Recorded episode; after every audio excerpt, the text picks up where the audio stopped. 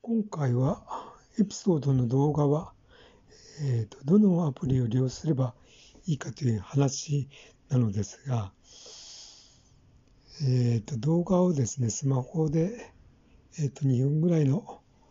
えー、動画なんですが、えー、と Twitter と Facebook とインスタと YouTube にあのアップしてみたんですが、ツイッターだと、えー、っと、まあ、アップロードはできたんですが、まあ、45秒で切れてて、えー、っと、インスタのリールだと、まあ、すんなりアップロードできた。で、まあ、YouTube の場合も、まあ、もちろんアップロードはできたんですけど、アップロードになんか時間がかかる。で、Facebook の場合は、えっ、ー、とですね、アップロードしようとしたら、えっ、ー、と、60秒以下での動画に、で、にしてくださいみたいなのが表示されたんで、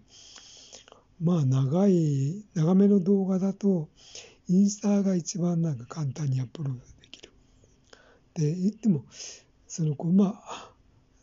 えっ、ー、と、まあ、利便性を考えると、Facebook の場合は、アップロードをした画像をなんか、まあ後でダウンロードしたりとか、またなんか使えたりするんで、まあ、どうしてもなんか、しっかり残したい場合は、やっぱり YouTube かなと思いました。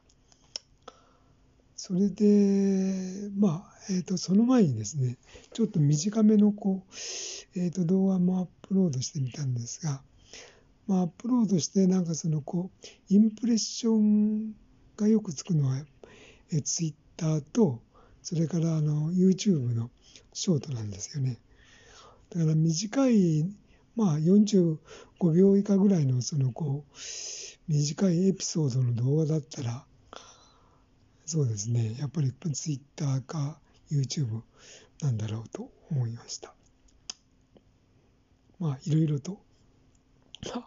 なんていうのかな、そのこう、エピソードの動画っていうのはまあ自分のこう、日記という意味では、まあ、すごくいいんですが、まあ、なんていうんですかね、そのこう、えー、高評価を得ようと思うと、もうちょっとなんか、しっかりした動画でないといけないかなとは思ってるんですが、まあ、今後の、